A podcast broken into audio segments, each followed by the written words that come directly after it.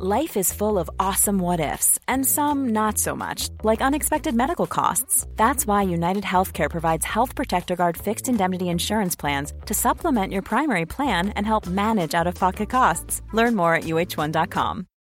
Since 2013, Bombas has donated over 100 million socks, underwear, and t shirts to those facing homelessness if we counted those on air, this ad would last over 1,157 days. But if we counted the time it takes to make a donation possible, it would take just a few clicks. Because every time you make a purchase, Bombas donates an item to someone who needs it. Go to bombas.com slash ACAST and use code ACAST for 20% off your first purchase. That's bombas.com slash ACAST, code ACAST. There's never been a faster or easier way to start your weight loss journey than with PlushCare PlushCare accepts most insurance plans and gives you online access to board-certified physicians who can prescribe FDA-approved weight loss medications like Wegovy and Zepbound for those who qualify. Take charge of your health and speak with a board-certified physician about a weight loss plan that's right for you. Get started today at plushcare.com slash weight loss. That's plushcare.com slash weight loss. plushcare.com slash weight loss. The information depicted in this podcast is purely for informational purposes only. Please consult your healthcare professional before making any changes to your lifestyle or routine.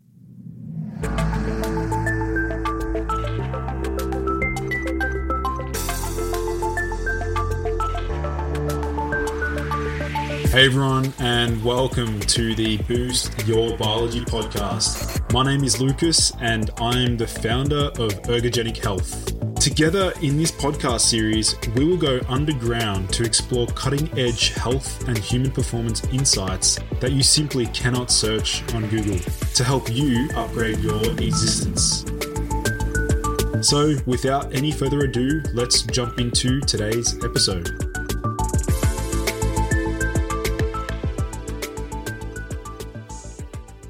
So, Lucas, welcome welcome to uh, another Friday during the uh, coronavirus. How are you doing?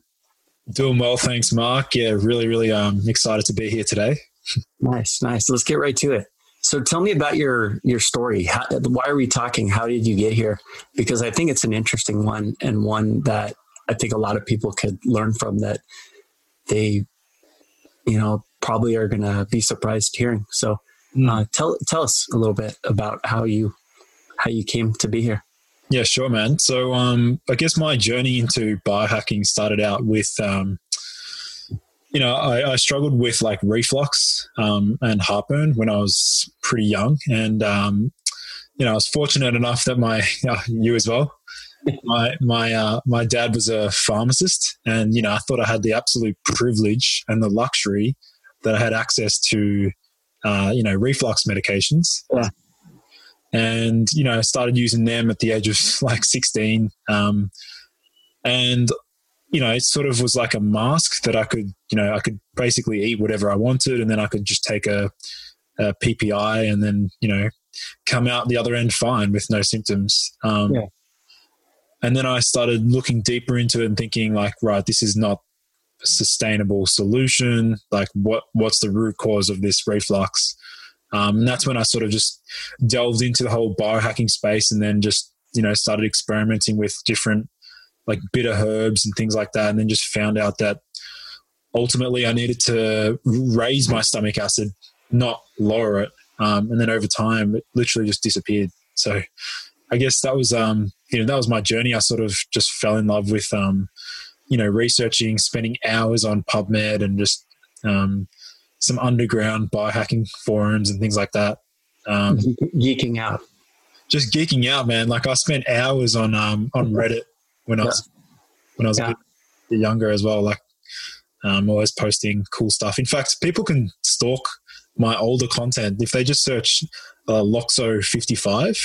They can uh, filter through my posts, and there's some pretty epic um, posts there. So yeah, yeah. Well, yeah, it's it's interesting that uh, so many things that we're we're told to believe, and so many things that that that people do believe is is actually opposite of the case. Mm. And you know, I had the same experience where I fixed it myself, and you know, and then you you come to find out ninety percent of people with this condition have too little stomach acid, yeah, 10% of people have, have excessive and it's real, but you know, telling everyone that they need to reduce stomach acid can be counterproductive. Mm. Yeah. Educational to say the least. Mm. That said, tell us about your story with uh, one in particular. You, you wrote a great article that I read and shared in my, my group, and I got a ton of comments. And it was surprising to me uh, just seeing how many people had that experience that you that you had. So, tell us a little bit about going through that experience. And I think it's uh, I think it's surprising for a lot of people. Mm, yeah. So you're referring to the ashwagandha. Yeah. yeah. So um, about four years ago, um, I was working for a nootropic company here in Melbourne, and you know, putting together, experimenting with different formulations, um, and you know, I received a sample of this particular ashwagandha, the KSM sixty six form, um, and I remember receiving it and excited to try it. Um, and I, I do remember the very first time I tried it. And I definitely remember something very distinct that happened the first time I tried it, um, where I noticed like a very strong acute anxiolytic effect, um, like this different, just a very strong. And at the time, I'd been experimenting with heaps of other compounds, and this one in particular really just hit a different part of my brain that I was like, right, this is um, this is a bit unusual. Um, and then I remember like a few days later thinking, like I noticed that my personality was a little bit different. I was like, right, I'm starting to behave a little bit different, differently. Like, um, I'm a little bit more like not subdued, but more like depersonalized, like not not feeling myself, um, like detached um, from my emotions and that translated to PSSD symptoms as well. So like blunted orgasm um, upon ejaculation, like zero sensation down there. And I was like, right, this is, um, yeah, this is becoming a little bit troubling and a little bit alarming. Um, and I sort of just pushed on and thought, right, it'll just disappear. It should just go away. Um, and then, you know, months and months down the track, symptoms were still persistent. Um, and then I did some research online and was lucky enough that I came across some other dudes that had also um, been affected in the exact same way. And we started brainstorming like, right, why is this happening? What's the mechanism? What's the pharmacology behind it? Um, and we we realized that what it does is the ashwagandha um, actually decre- desensitizes the um, 5-HT1A receptors. So it's like a type of serotonin receptor that a lot of the SSRIs also desensitize. Um, those, are, those are the antidepressant drugs for yeah, that, with that term. Yeah, and um, ultimately, like we realize it's also uh, decreasing the mRNA expression of these um, serotonin receptors. So we're talking like epigenetic changes. You know, this is and this is why it was so troubling and so concerning at the time because I was like, shit, like if I, you know, done some semi permanent, I wouldn't, I wouldn't say damage, but alteration, like, cause it, uh, it, it, didn't feel like damage. My cognition was preserved. I was fine. It was just there was an element of detachment from all aspects of my emotions, and I felt sort of apathetic. You know, blunted rewards, even like things from caffeine. Um, my response to caffeine was blunted. My response to other stimulants was also blunted. I was like, this is, and that excitatory thrill that you have, like that, that just disappeared. I was like, this is like, this compound has robbed me of like, a, it's robbed a part of me. Um, yeah. And so, yeah, I posted an article on Medium and I collected, and I've been collecting data ever since then. Oh, I'm scanning Reddit. I get messages on Reddit every day um, of people saying they had the exact same experience. And I'm just basically just trying to vocalize it and, and get people to become more aware that this is a real issue from just just because it's natural doesn't necessarily mean you know it's, it's fine you know there's real side effects so that was um that really cascaded into me like researching the absolute crap out of like the brain and understanding these ser- I knew I, I was always focused on dopamine but that, but then I really wanted to understand right what the what, what are these serotonin receptors doing and how are they influencing how we feel and like because you know there's so many different there's four, like 14 different serotonin receptors like what what do they do, and which herbs also react uh, interact with them. Right. Yeah. Well, I think uh, people tend to think in absolutes. I, I, talk about this a lot. You know, this, this this black or white, all or nothing. You know, natural versus synthetic, and it's not always that simple. You know, there some of these can have side effects just because it's not uh, synthetic does not mean that it's that it absolutely is side effect free. Mm. So, you know, we have to be careful when we look at things from these complex equivalents. You know, X means Y. No, it, it, it can and, and, and does more often than not, but that, that's not 100%. Mm. So, you know, making distinctions within categories is something that, uh, you know, it, as Americans, we're, we're terrible at and, and we blanket everything. And uh, I think I think your story is a, is a telling one that that you should look for interactions as well.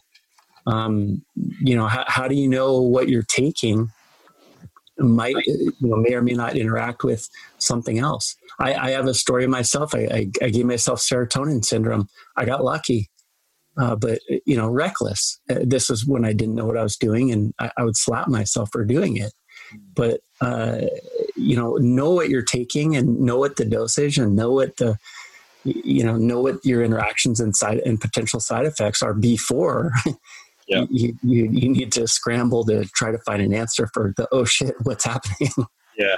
Yeah. Do the research yourself first. Right. Yeah. Right. So your background is on is in the exercise um, sports science space. And um, you know obviously we have a, a, a weight epidemic uh, in in you know some countries worse than others. But uh, let's talk about uh, muscle um, and and fat loss. Mm, sure. So um, I guess my interest in muscle growth and fat loss sort of stemmed from you know playing professional soccer. Um, so I played you know for 15 years, and back then, like I was, I think the very first sort of like supplement that I was experimenting with was actually astaxanthin you familiar with? Oh yeah, of course. I, I, I love krill. It's one of my top top yeah. top. Yeah. Yeah, and I um I, I noticed that you know um when I first started loading astaxanthin, you know I think it was four milligrams. I always had it with like a fatty meal um, before training, and I I it was without a doubt impacting my endurance. Like I, I had definite benefit, like better endurance on the soccer field. My running time to exhaustion was improved. Um, I just felt, yeah, like general, not a stimulant sort of effect. I just felt like metabolically I was more efficient um, and also less out of breath as well. I felt like it was helping with like um, breathing capacity and whether or not that's just due, due, to its potent antioxidant effect, which I think it may have just been. Um, yeah, that sort of that really sparked my interest. I was like, right, these this this compound's cool. What else is out there? And that's where like I just went down the rabbit hole and started looking into different compounds, um, experimenting with different compounds. Um, I fell in love with Elcar as well back then. Um, I really respond. Can you, can you um, say it? Uh, acetyl L-carnitine um, for those listening. So basically, I noticed that you know when I had that, my decision making on the soccer field was improved, yeah. and I also felt just mentally way sharper, and also way less mental fatigue as well when I was playing. Um, you know, at the end of the game, I was still, I always still had a little bit reserve in reserve. Like I always had a little bit left in the tank. Um, so yeah, really enjoyed using those compounds. And then I just, yeah, delved into like more and more into like peptides, uh, research chemicals, and um, also nootropics as well. So yeah, I was always in, interested in like infusing how can we infuse nootropics to improve sports performance. Um, and that's where I started looking into like pre workouts. Um, you know, I started making an, uh, like an Excel sheet of like all the different ingredients out there, like literally thousands. Um, I was just like, and just jotting down like what they do, how they work. So what they do, evidence, mechanism of action. Um, but then, you know, that's all theory. So that's all theory. But then the other side to that was like, right, this is what it looks like on paper. my turn to experiment. Like I needed to try it. I don't. I know we spoke about got to do your research first, which we which I do, uh, but I always wanted to experience the compound because it's different when you read something on paper to actually experiencing it because then you can you your memory consolidation is stronger when you do something right um, sure. the more senses involved is it like more like auditory kinesthetic um, the more senses involved in, in an experience the stronger the the learning effect um, is as well so yeah i um yeah i got pretty fascinated into like peptides and and, and one in particular um, was life changing as well. Um, BPC one five seven. Um, you familiar with that one? I'm on it right now. I, I, I just had surgery. Yeah. Yeah, yeah. Um, well, that exactly that that particular compound um, healed my torn meniscus in two weeks. Yeah. Um, symptom free completely. Didn't have to have surgery, um, and that was through oral consumption as well. That wasn't even injection. Um, and at the same what, what, what, what dose? Because I mean, of, of of anything in the whole peptide specific space, I, have never seen such a range uh, and and lack of cer- uncertainty, lack of certainty across the board. What dose were you using? I think I was hovering between 200 micrograms to 250 micrograms. That's it. Wow. Orally, um, but I had that twice a day, so morning and night. Um, and I remember, dude, the first time I tried it, that I think it was the, that night I slept. I tracked my sleep on my Oura ring. It was the very first time I seen my deep sleep go past three hours. It was three hours and 12 minutes. And I was like, this is remarkable. And I remember waking up the next day, going to university, feeling super clear headed. Like, it's like somebody's just gone and cleaned out all the cobwebs um, yeah, it, it, it, seems to it seems to uh, other than just injuries, it, it seems to have for people. I, I haven't experienced this myself, but it seems to have uh, repair for uh, dopamine and GABA. Yeah, uh, it, it, seems to repair those two pathways. Uh, yeah, above and beyond really anything else. So. Yeah, and and also um, there's a study in mice where it protected against serotonin syndrome as well. Right. Um, but it also interacts. I mean, I don't know the pathways too well, but it interacts with the nitric oxide system in the brain as well. Because uh, nitric oxide is, um, yeah, we, we talk about it from a blood flow perspective and you know blood pressure, which you and you and I know very well. Um, but endothelial versus versus INOS and yes. NOS, and, and and you're absolutely right. And it's yeah, yeah. Exactly, exactly. Um, and yeah, there's a lot of compounds that, um, a lot of botanicals like um, cinnamon, for example, alters INOS, um, and you know, but the, the healthy one that we want to preserve and and support is ENOS. Yeah, yeah. Yeah. Well, it, it, as far as I know, and I haven't been, been able to find anything, and I think this is a really interesting topic, uh, or at least supplement uh, is agmatine. It blocks N, NOS and INOS. So you, are you're, you're blocking basically your inflammatory and your glutam, gluta, uh, glutamate. Yeah. Um, excessive glutamate, which basically means you know your neurotoxicity. So yeah. it, it, blocks, it, blocks, that within nitro, nitric oxide, oxide synthase, but as well, it's blocking your inflammation, which is in you know a relationship to all kinds of different uh, diseases. Mm. So it's pretty amazing. It, it I, it's really surprising you don't see it come up that often. Yeah, from a um, you mean from like a a longevity? I mean, there's a lot of interesting. interesting well, what I what I was at where I was going. That was a terrible question. Um, where I was going with that is, are you aware of anything else that that has that unique uh, action where it's it's it's improving the, the good and blocking the bad within within that enzyme?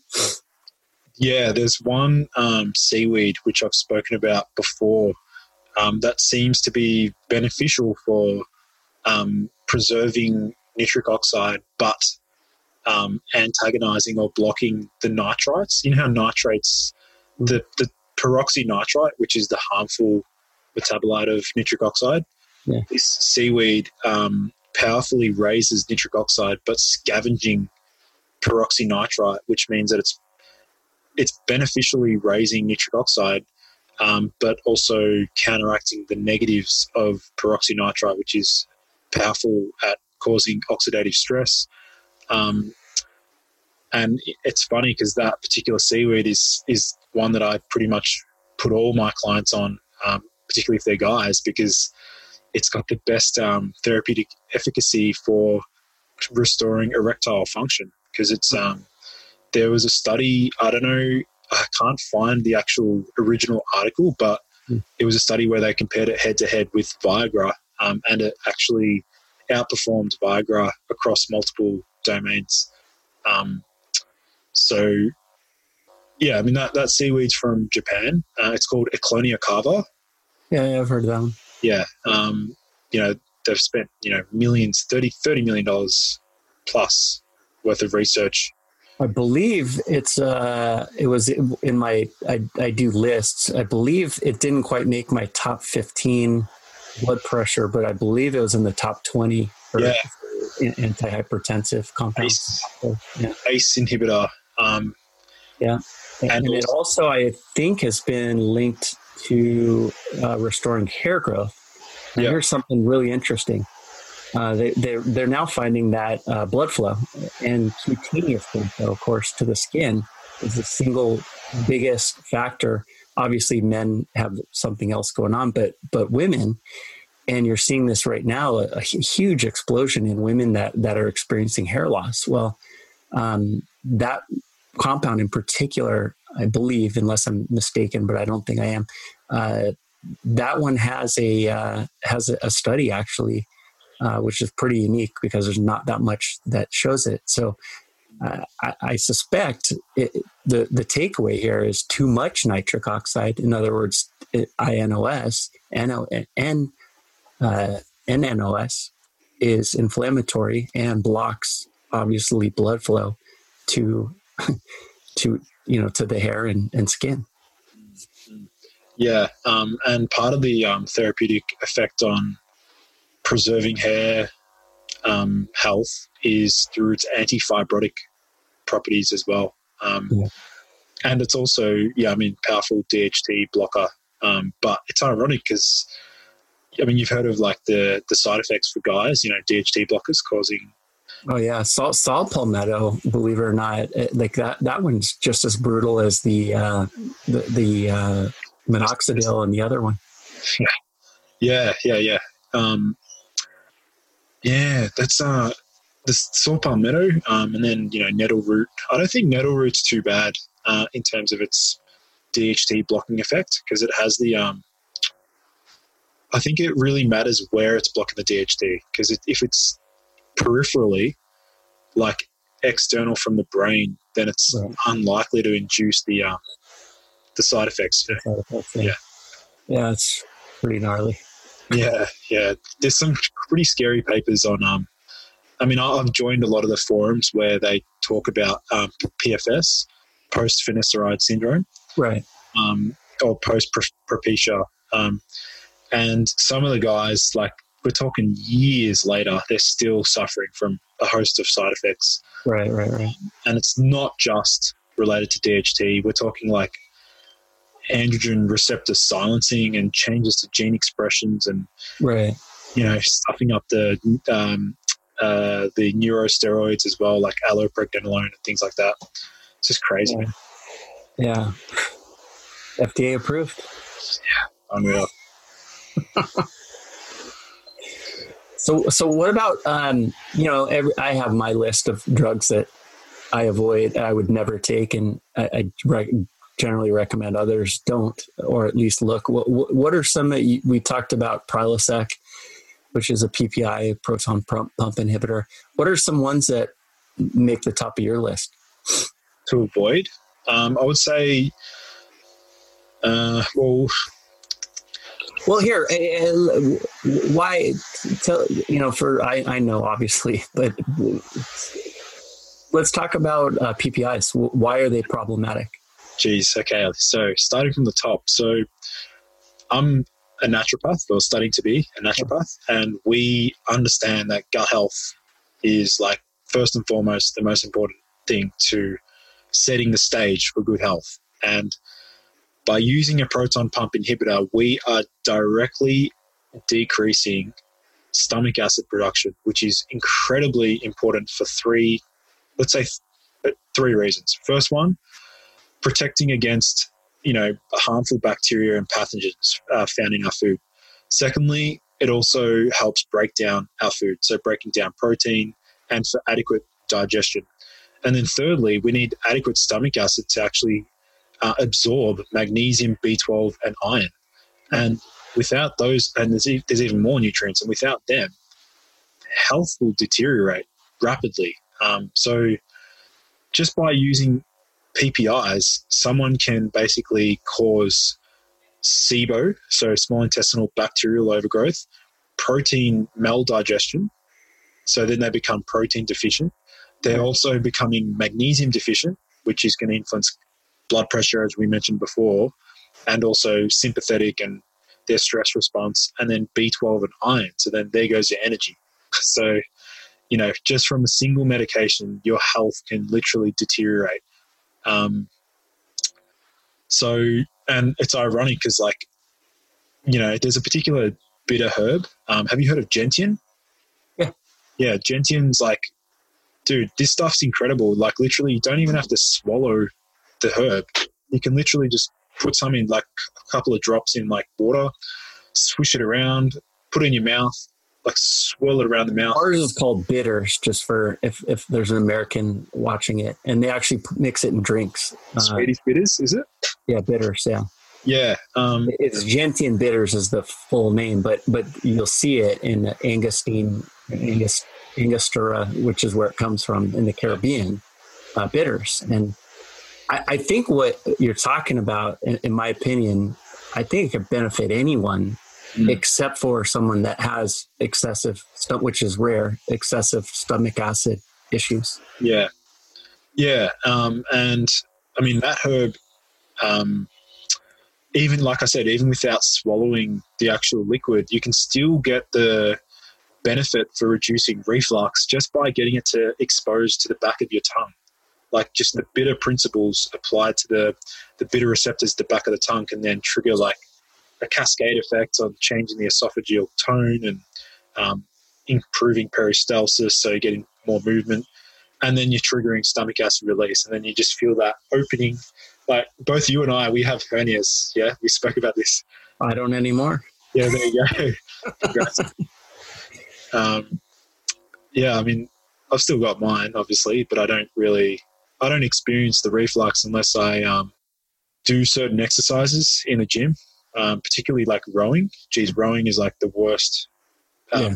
for the reflux. It's literally squashing the diaphragm. um, Yeah. But yeah, I guess like I right now I tend to hover around um, artichoke extract as like my preferred bitter, like my preferred bitter. herb. Biostimulant.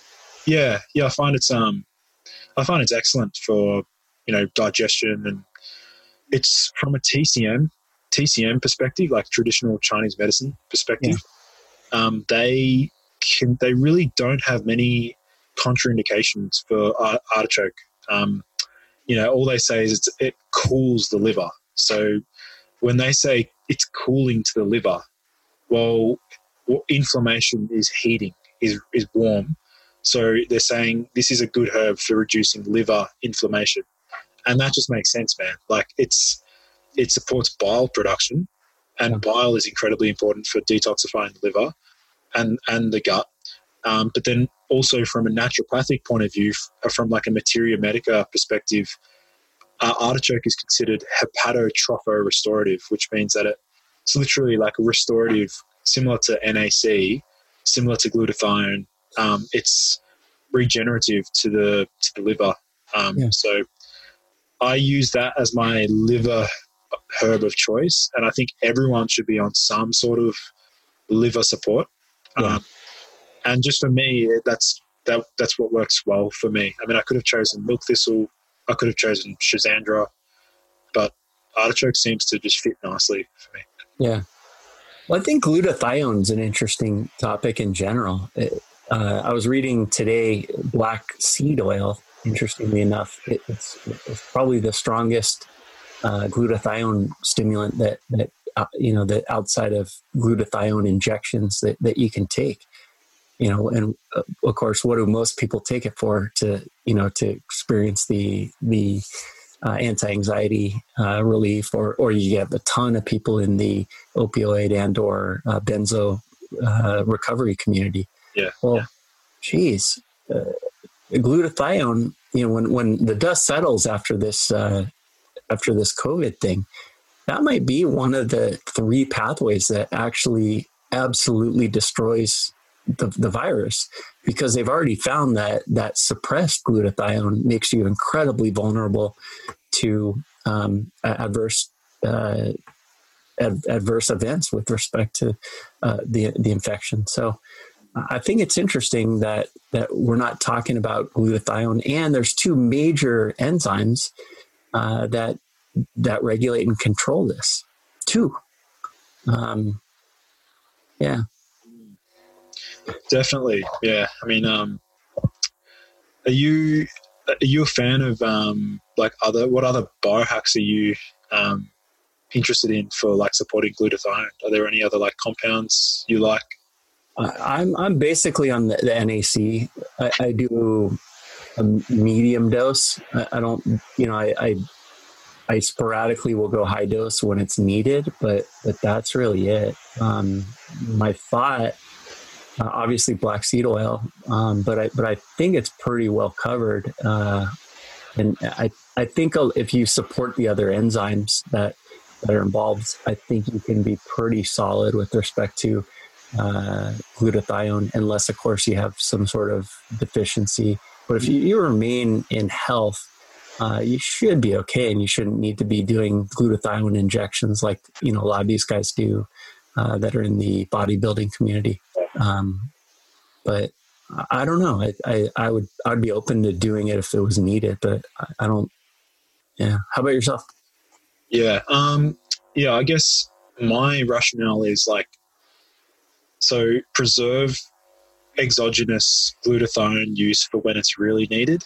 Yeah. So under the circumstances that you've literally induced liver damage um, right. through something, let's say alcohol, or that's when I would call upon exogenous glutathione or, or have touched or I've experimented with a toxic drug or, or compound, which I know is toxic, but then I'll use something like liposomal glutathione to help at least correct some of the damage that has been done.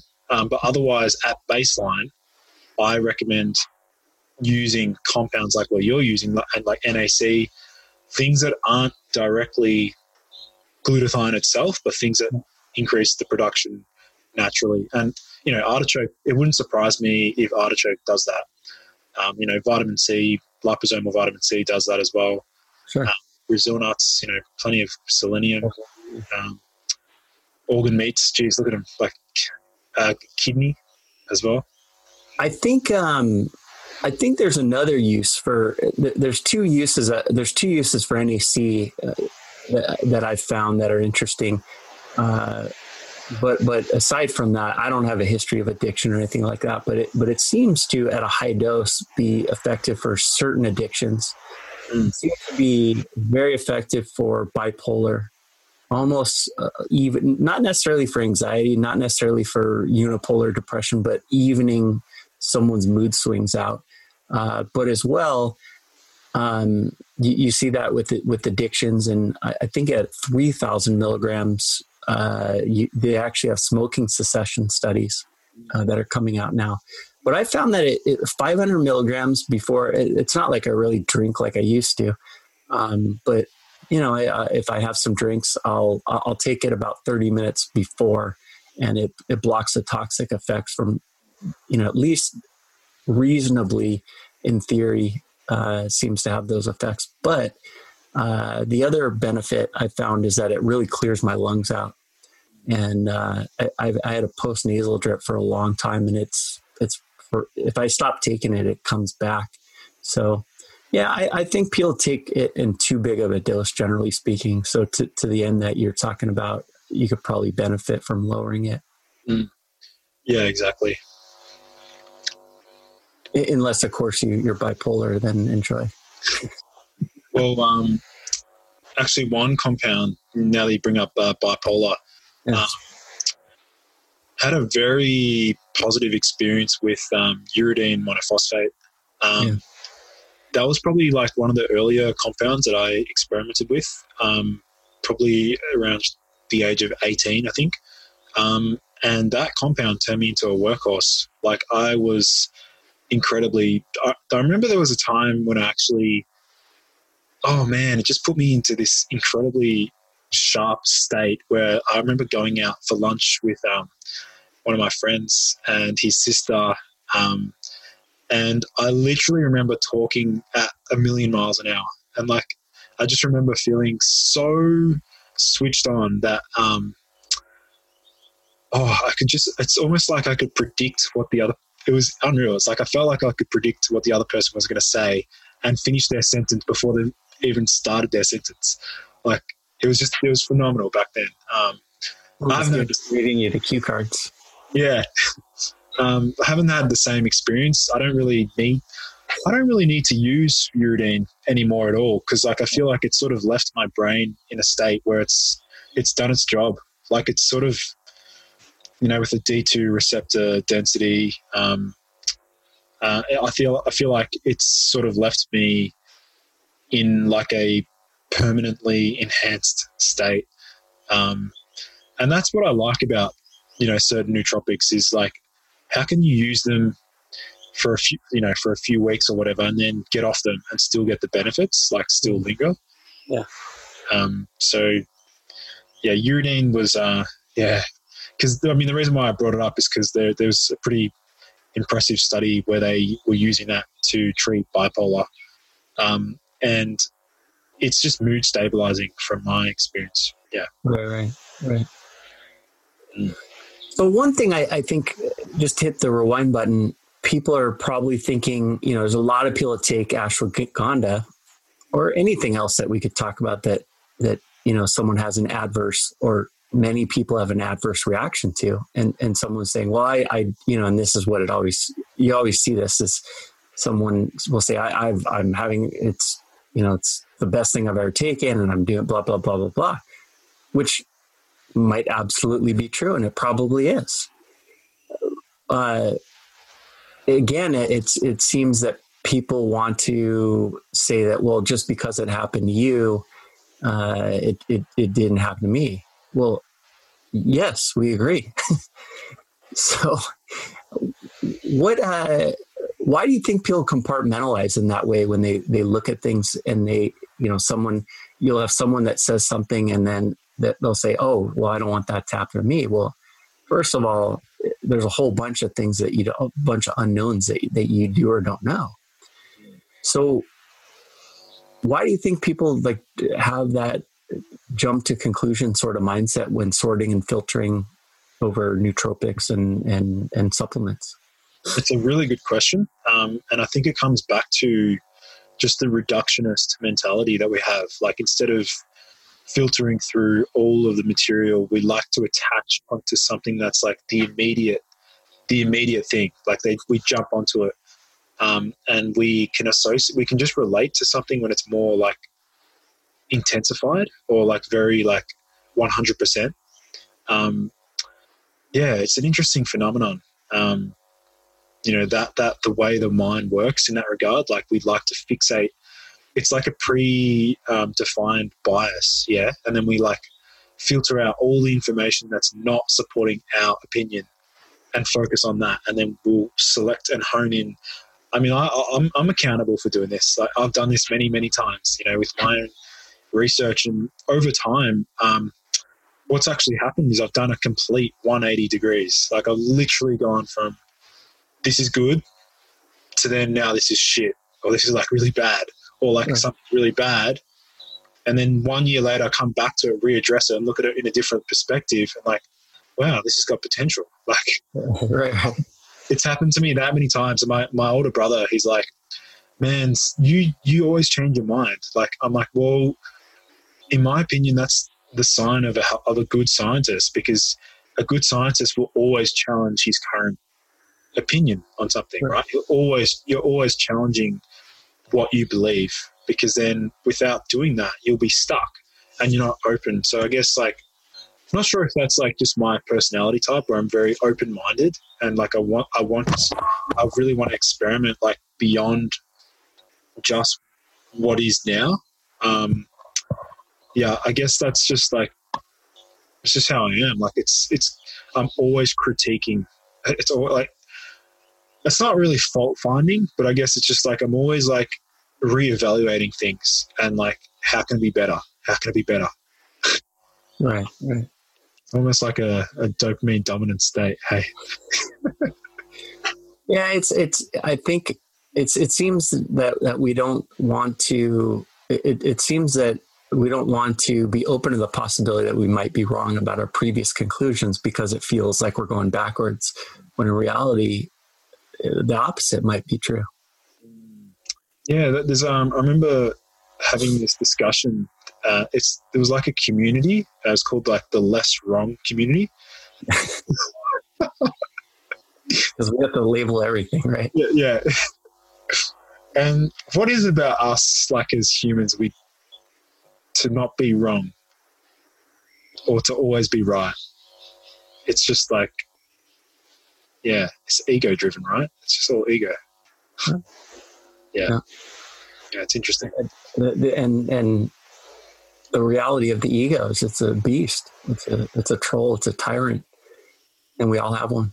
And it's necessary, though. It's it's oh, there. Oh yeah, keeps you alive. Yeah, yeah, yeah. But you know, and, and I think we can do better and we can always improve, but you know, short of being short of being grown, short of being raised with wolves and, and not learning a language, whatever language you speak, it's impossible not to develop an ego ego because it's it's it arises out of the development of language, the development and learning of language. Yeah. So, I mean, basically everything subjective is, is, uh, is, is kind of what we come to realize. Well, some of us do at least. Yeah. So um, let's talk about sleep because I know uh, that's one of your topics that you you write about a lot. Yeah. So how, how, what what are some keys for optimizing sleep? And stupid question, uh, why is sleep important? Yeah, I guess, well, it's good to start out with like understanding the consequences of poor sleep. So, yeah, I just finished a, a webinar talking about this, um, which we can link in the show notes. But essentially, with a poor night, like one single night of sleep deprivation or poor quality sleep, can cause a healthy person to be insulin resistant the next day. And that is a major issue for all disease states because at the core of pretty much all non-infectious diseases insulin resistance appears to be one of the hallmark factors that's you know influencing the progression of that disease so you know for example and this this is where we can sort of touch on um, I will get to the metformin a bit later, but you know what? If, I'm going to hit pause. Can you talk about sensitivity versus resistance? Because I, I think is an important distinction for for the average person to, to really understand. Mm. Yeah. So from my research, it appears that insulin resistance is a state where the body is releasing an abnormal, uh, like a, an elevated amount of insulin because the blood, the, the sugar is unable to get into the cell, like the, the muscle or the liver. Um, and that's causing an increase. So insulin's like the key that unlocks the lock to allow sugar to get into the cell. So in an insulin resistant state, you know, the locks, it's more difficult for the insulin to, the body requires more and more insulin to actually get sugar into the cell to lower the blood sugar.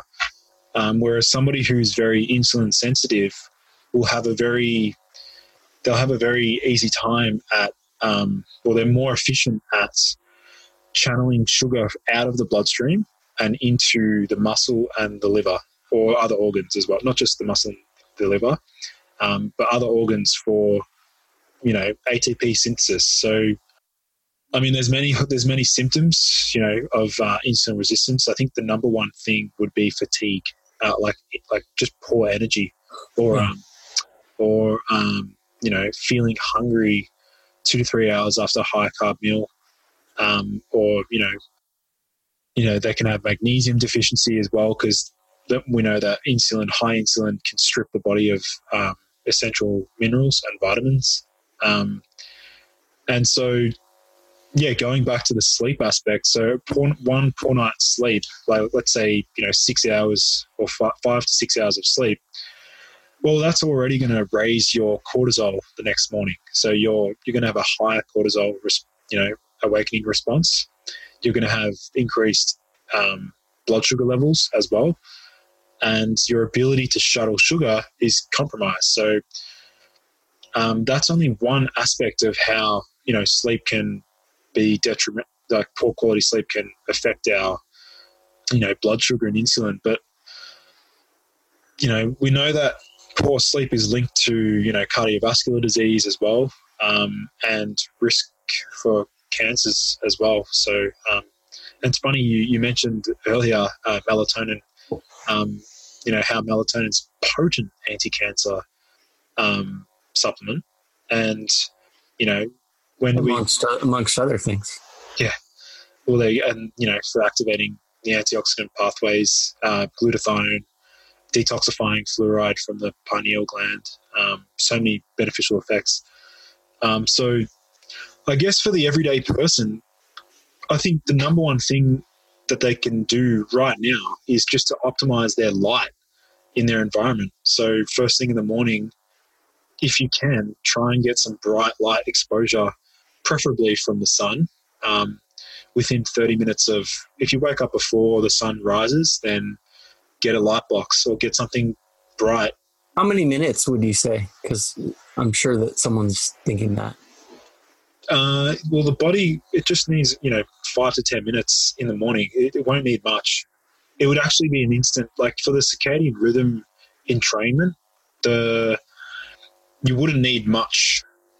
Um, you would need, literally just need like, literally a second because that second is enough to hit the photoreceptors and then trigger all the downstream effects and then help with that melatonin signaling that night as yeah. well. Um, uh, on the contrary, we have like avoiding blue light in the evenings. Like, you know, uh, blue light um, has been shown to cause mitochondrial dysfunction and also suppress melatonin production. Um, and you know, a simple biohack to get around that is to, you know, use the Flux or Iris, you know, blue blocking softwares on computers, on your phones, and even you know, wearing blue blocking glasses. It's probably the my number one most consistent biohack that I've been doing for the past like five years is like seven o'clock every night or like six thirty every night. I'll chuck on my I'll put on my blue blocking glasses, and you know three hours later I'm yawning. I'm ready to go to bed. So yeah, yeah, um, yeah it's a pretty cool drug free intervention. Yeah. yeah. What are some of your other favorite biohacks? Well, I actually like um, just getting really cold, uh, like before bed, um, just feeling like, you know, cooling the room down. Um, I might have a shower. You know, it's funny because, you know, most people get really energized and invigorated from cold showers. Um, but I find I, I do as well. But if I have it about 90 minutes before bed, I actually find that it helps with my deep sleep. Yeah, it does. Yeah, it's, it's the same. It's the same thing. It, it it's energizing for about yeah about 90 minutes and then yeah. and then it's lights out yeah. Yeah um, and yeah i find that's effective. I've used the acupressure mat as well the um the spikes. That's good but you get tolerance to it really quick. Like i can only use it like once a week because the second night it's like my endorphins they they know they, they, they no longer release after frequent usage yeah, I like to use GABA every now and then. Um, you know, there's debates whether or not it can cross the blood brain barrier.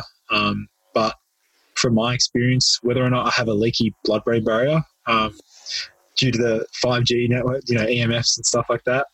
Um, I don't know, but it, it, definitely exerts an anxiolytic and sedative effect when I use it in moderation, you know, once or twice a week. Again, right. tolerance is developed super fast with GABA. And then, you know, there's there's a I used to use magnesium. I don't really need to use it at all anymore. Like I'm fine. I feel fine without it. Um, but if I ever need like a bit of cortisol suppression, then I'll use like magnesium or magnolia or uh, lemon balm. You know, there's so many anxiolytic sure herbs out there. Right. So we talked about drugs that that you that are not good, not pro healthy, pro health. Is is there anything that that you are you know, th- th- there's a few that, that, are few and far between, but there's some decent um, medications out there that I think a lot of people are surprised to hear about uh, because they don't, you know, they're used to hearing the the, the crappy, you know, statin drugs or or antihistamines or uh, PPIs or SSRIs. But, but is there any uh, pro health type of drugs that that you think are worth uh, discussing with the doctor? Yeah, I think um, one that seems to stand the test of time is the one that's been probably the one medication that's been studied the most in the history of medicine, and that is metformin. Um, and the reason I, I am a huge fan of strategic use of metformin um, is because you know I truly do believe that the benefits outweigh outweigh the risks. Um, there are risks associated with metformin use, um, and I'm not going to deny that. However, on the time, there's strict criteria in which I believe metformin is conducive or productive to maintaining good health, and that is one, the next day or the next day after poor night's sleep, like a really poor night's sleep. I'm talking like you've been out to a party or you've been out, you know, to a bar or clubbing and stuff like that then the next day I'm like, right, I, no matter what I do, I'm going to be insulin resistant today. So what can I do to really jack up my sensitivity? And that is like uh, metformin. So that's number one. Number two is is purely for when, and we all have binge binge binge meals every now and then. Um, so for me, like you know, once every couple of weeks or maybe like on the weekend or whatever, I'll have like you know, I'll literally binge. Like I'll have like biscuits or you know chocolates, you know, and because I want to enjoy myself. So part of me is like, right. So if I'm going to do that, how can I have my cake and eat it too? So that's where you know I call upon metformin. Um, and the other time is when I have when I cannot train. So I'll use metformin on days that I can't train. So on rest days because there's no need if I'm training every I'm pretty much training daily right right now but like you know I'll have a rest day every now and then like um, and so metformin's best to use on rest days as well because it's um, going to stimulate AMPK and uh, it also what I've found for can you explain AMPK yeah so um, so we've got AMPK and mTOR. So these are two metabolic regulators, um, and AMPK is directly involved in setting like cellular energy status. So um, anything that activates AMPK is going to switch on the genes that reduce insulin resistance and also promote glucose oxidation. Um, and also, the best way to think of AMPK is to think of fasting. So fasting is probably the, the, the, the most powerful way to stimulate AMPK. Um, and it's ironic because metformin, in and of itself, I call that fasting in a tablet because I actually, what I also find is when I take metformin, it makes fasting so much easier because it. The other thing about that is not many people know the the effects in the brain. The metformin can reduce uh, neuropeptide Y and also alter like um, neuronal neurochemistry to really suppress appetite signaling and um, reduce hedonic eating as well.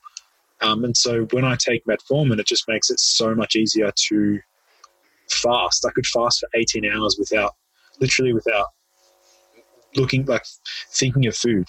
Um, so I find that's quite effective for that. And the other benefit for me personally is that metformin does what licorice does. Um, and licorice is known to support cortisol. You know, it's a, it's a potent adaptogen. Yeah. Um, and it's an adaptogen because it increases the conversion of cortisone to cortisol. At, like it, it, has a sparing effect on cortisol. And yeah. for someone like me with very low cortisol, which we can link it back all the way to ashwagandha, because we know that ashwagandha also lowers cortisol. And any any sort of compound that lowers cortisol for me makes me feel worse. Um, right.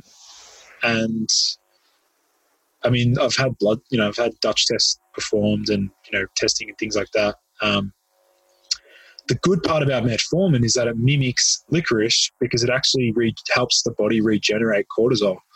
Um, and so people are like, what? An anti diabetic medication that increases cortisol? Like, how does that work? Yeah. yeah. But, um, for me, that's, that's a, that's good. I mean, because the way I can tell, man, is because like when I take metformin, I noticed that my morning cortisol awakening response is stronger. Like I can, uh, you know, when you wake up and you you need that cortisol burst to get you out of bed. When I use metformin, I notice that in the morning, I it's way easier to get out of bed. I feel more energized when I get out of bed when I take metformin. Yeah, nice. Yeah. So, uh, closing thoughts. What what is one thing that you see, and and we're in a, a lot of nootropic communities together. What, what is what is one thing that you see that you think could benefit the average person that is into health optimization, whether it's optimizing their health or their uh, brain function, mood, uh, overall and in general, what do you think is one thing that these guys should at least consider adopting as part of their overall strategy? I like that question. I would start with something extremely simple and really like simple but big bang for buck. Like I'm talking like like significant changes. For me, it would be like getting your steps in, like get just any like low intensity walks, just even walking, you know, um, first thing in the morning, if you can get up and do some sort of movement, it, even if it's on the bike or just something, just get moving because that really will. I mean, we can go into the neurophysiological response, but uh, to it, but we'll keep it simple. It's just a, the body is designed to move, and you know, I think the morning, like walking is, you know, maybe after meals, you can do you know, beneficial effects from that. Um, just in general, like for boosting overall health, get your steps in. It's like, it's that simple. Get 10,000 steps.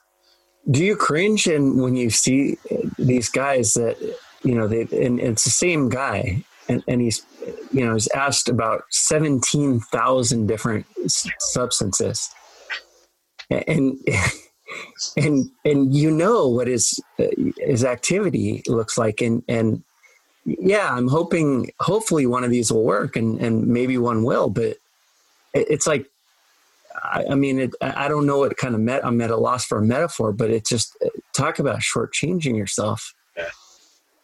I, just. yeah, yeah. Well, they're the guys that uh they don't want to do the work. You know, it's but then it's like, well, is it that they're lazy or is it that they don't have the dopamine to do the work? or a combination of both. Yeah, you know, like I think a third also is that they don't believe it's the magic pill theory. Mm.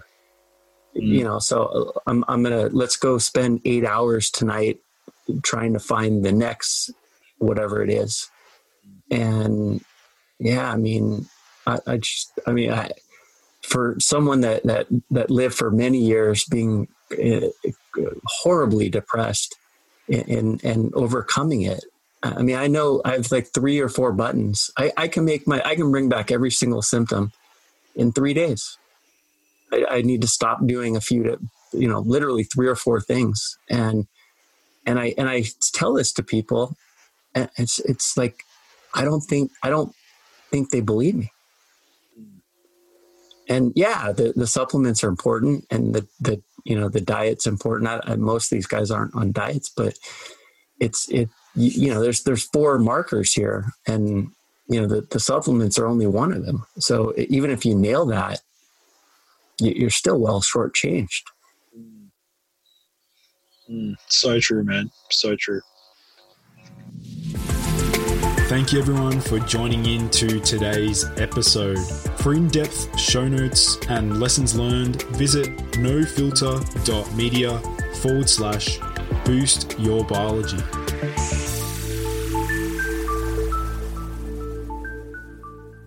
This has been a No Filter Media production. Say what you want. Imagine the softest sheets you've ever felt. Now imagine them getting even softer over time. That's what you'll feel with Bowl and Branch's organic cotton sheets. In a recent customer survey, 96% replied that Bowl and Branch sheets get softer with every wash. Start getting your best night's sleep in these sheets that get softer and softer for years to come. Try their sheets with a 30-night guarantee. Plus, get 15% off your first order at bowlandbranch.com. Code BUTTERY. Exclusions apply. See site for details. Planning for your next trip? Elevate your travel style with Quince. Quince has all the jet setting essentials you'll want for your next getaway, like European linen, premium luggage options, buttery soft Italian leather bags, and so much more. And is all priced at 50 to 80% less than similar brands. Plus, Quince only works with factories that use safe and ethical manufacturing practices. Pack your bags with high-quality essentials you'll be wearing for vacations to come with Quince. Go to quince.com/pack for free shipping and 365-day returns. Mom deserves the best, and there's no better place to shop for Mother's Day than Whole Foods Market. They're your destination for unbeatable savings, from premium gifts to show-stopping flowers and irresistible desserts. Start by saving 33% with Prime on all body care and candles. Then get a 15-stem bunch of tulips for just $9.99 each with Prime. Round out Mom's menu with festive rosé, irresistible berry chantilly cake, and more special treats. Come celebrate Mother's Day at Whole Foods Market.